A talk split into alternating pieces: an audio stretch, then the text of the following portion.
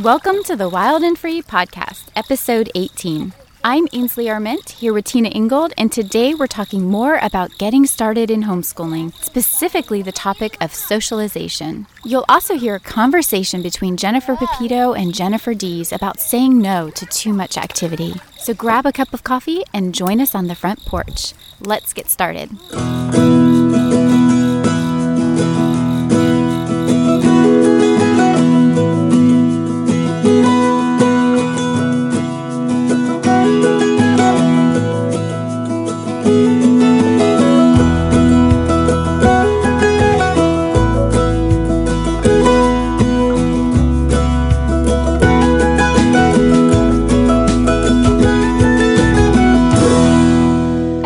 Question that we get a lot is the question about socialization. It's not usually a question. It's usually more of a judgment, even if they mean it well. It's more, my only concern with homeschooling is socialization and making sure that kids can be normal, you know, when they go out in the real world or go to college. And I think that that's probably a concern in some cultures and communities, but I don't think that it really is in the real world, not the homeschooling world that I'm interacting with, not the Wild and Free community. We're normal people and we're homeschooling our kids so that we can give them a life education. I do think that there are some homeschooled children that are sheltered to the point of being fearful of the world or not understanding how to interact in the real world, but I don't think that that's the same as socialization. The idea of socialization, that children learn how to interact and be like their peers, isn't always a good thing, you know, and a lot of times people talk about socialization happening in the public schools, but I'll be honest, I don't actually see that happening. Maybe on the school bus a little bit, or maybe occasionally on recess. But when my son was in school, all I heard was children need to be quiet. There's no talking to the people at the desks next to you. And at lunch, they had a red light on their lunch table, and it would go to orange light when they could quietly talk if they had a question. But they rarely got the green light where they could freely talk because the cafeteria workers would get stressed out from the noise. And I just thought, well, when do these children socialize? You know, what is this socialization we're talking about? I think with homeschooling, there might be the tendency to sometimes be stuck in our own little worlds, but overall we have to go out into the real world. We have to go shopping. We have to interact, and we want to. We want our kids to be around other children and a part of co-op sometimes. Our kids are around adults a lot too. And so a lot of times I just want to say to these people, I know that you want to quiz my child, or you want to see if they can interact with the crazy kid, you know, wherever they are and whatever group it is. But I just would challenge you to talk with my children, like have a real conversation with them. Not just about their cool shirt, but have a conversation about something important, because they know how to have a conversation when it's meaningful. The socialization question drives me crazy. I'm kind of over it, I think, at this point, where I'm like, seriously, are we still talking about this? But it comes up a lot. And I think the only way that that's a legit question is if you only have one child and you teach them in a closet and they never leave the house. So if all of that is true, then yes, there will be a problem with socialization.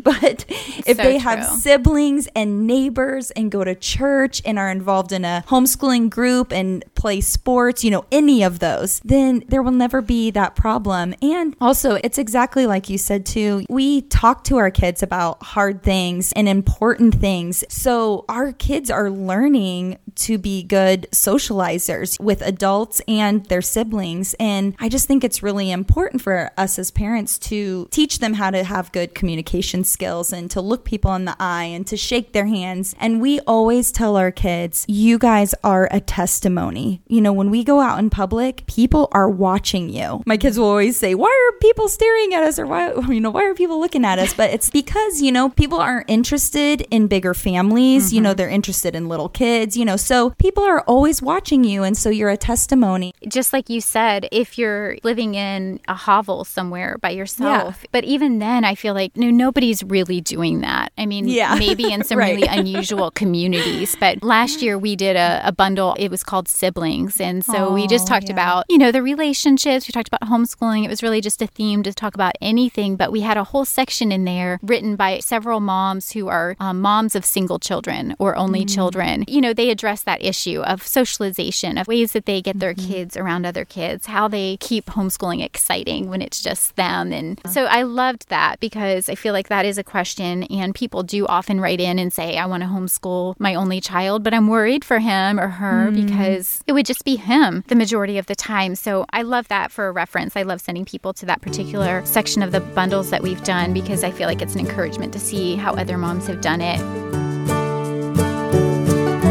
Hey friends, we have some exciting things coming to Wild and Free later this summer. To be the first to know about new offerings, special events, and upcoming conferences, you can sign up to receive our regular emails at bewildandfree.org. Just click the link at the bottom of the website.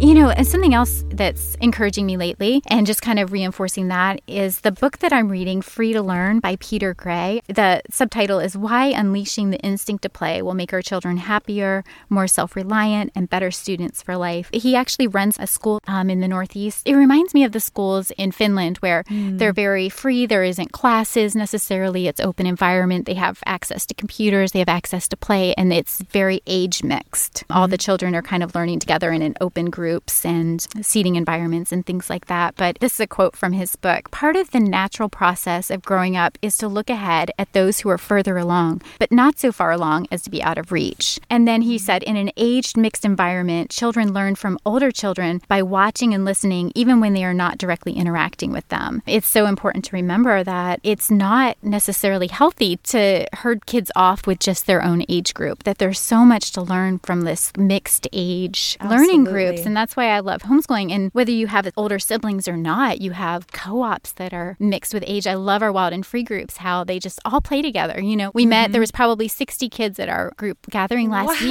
and it was huge. And there was kids of all ages. And, you know, my 13-year-old is probably one of the older boys, but there are some older children that come. And even if they were in a small setting where they had to play together, they might not have necessarily had the same interests. But there was a younger boy who was about 9 years old and said, let's play Capture the Flag. We can just use our sweatshirts as flags. And there's this big open area. And, you know, my 13-year-old son said, yeah, that's cool. And we just can't go back in that area, which was kind of wooded and out of the parents' sight. And, and they started coming up with all these plans, but they just started working together to create a game because I feel like in play, you can work in different age groups. I don't know. It just seems so natural. Yeah, it does. I love that. You know, having an older children too, there's times where I think, well, he's always the oldest. Is it always healthy for him to be around younger children? You know, and I think there is that balance. Like, I definitely want him around older children, and I try to find opportunities from that. But Peter Gray was talking about a situation in his school where the children are just playing together, and if the younger children are, you know, doing something that an older child wouldn't necessarily be interested in doing, the older children will sometimes come along and just start doing it with the younger children because it looks inviting to see young children at play. And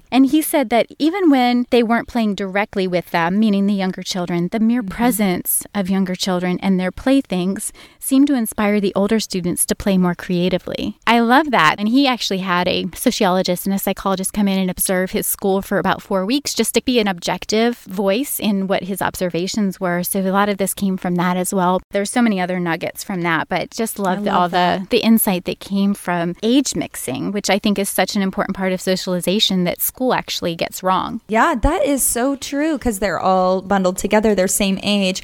And you're right. I've even witnessed that with my own kids. You know, my youngest will get out his little Lego Duplos and put them together, and it'll inspire the older one. He'll actually grab a handful and bring them out to the living room where my youngest is and put his together while my youngest one is putting his big Duplos together, you know, and it's really sweet. And I think even with reading, you know, sometimes I'll do my read alouds with my oldest, and we were reading The Witch of Blackbird Pond, which I love that story, but I was reading it with my oldest, and when my husband got home that night, my youngest, who's only 4, he was only 3 at the time, he was explaining explaining the chapter that we had just read to his dad. And it was just so interesting to me that the youngest one was picking up some of the story and actually comprehending it. And, you know, I would never just pick up and read that story to my 3-year-old, but because he was, you know, in the same room or a part of that learning environment, he really was picking up on some things and understanding. And I think that's something that's really special. It brings an empathy to have younger children around, and it's an invitation to be childlike. It's almost an excuse for them to be childlike again. They don't have to put on fronts. They're not around their friends. They can just be free to experience the joy that their younger siblings are experiencing. And then the younger children get so much benefits from observing, you know, and learning through that. And you think about just how little observation is going on in the traditional school setting. It's just all being spoken to or textbook. And there's almost little to none observation. It's playing with the experiment materials and the teacher saying, okay, you know, we can play with that later, but it's time to do science. And it's like, what? They were just experimenting, you know.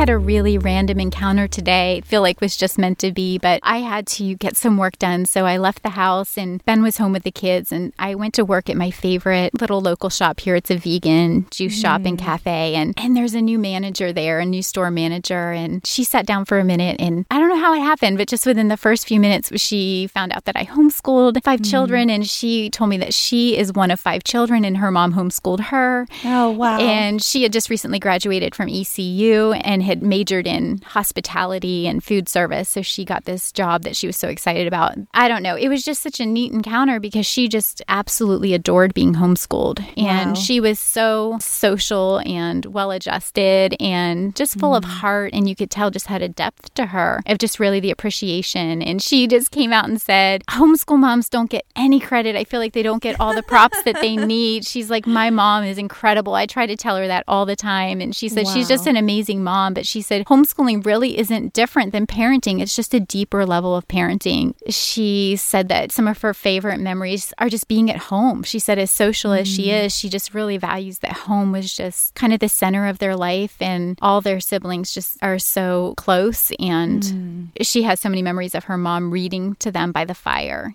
and they're just playing, and her mom is reading to them. And she said she was getting chills talking about it, but just she was so grateful for the opportunity to reflect on that. And so I told her how much it encouraged me to hear that she loved being homeschooled, even though she had some time in middle school where she thought, I'm never homeschooling my children, because she just wanted to be away from her house and her parents. But, you know, she said that was so short-lived. So. The truth is there are some very hard days of homeschooling, but I like to think for the most part that our kids will have really great memories of it, and the closeness, the togetherness, the being at home. You know, I really think that those are the memories that are going to stick out in their minds the most, not the hard days when everybody was grumpy and, you know, I slammed the book shut because nobody's listening. You know, those are really real things that happen. But like I said, I think for the most part, we're just going to remember the really wonderful times of togetherness. Yeah. Now we're going to listen in on a conversation that Jennifer Pepito and Jennifer Dees had about this very topic of socialization. Jennifer Dees discusses homeschooling her teens, saying no to extra activities, and keeping their lives simple. Let's listen in.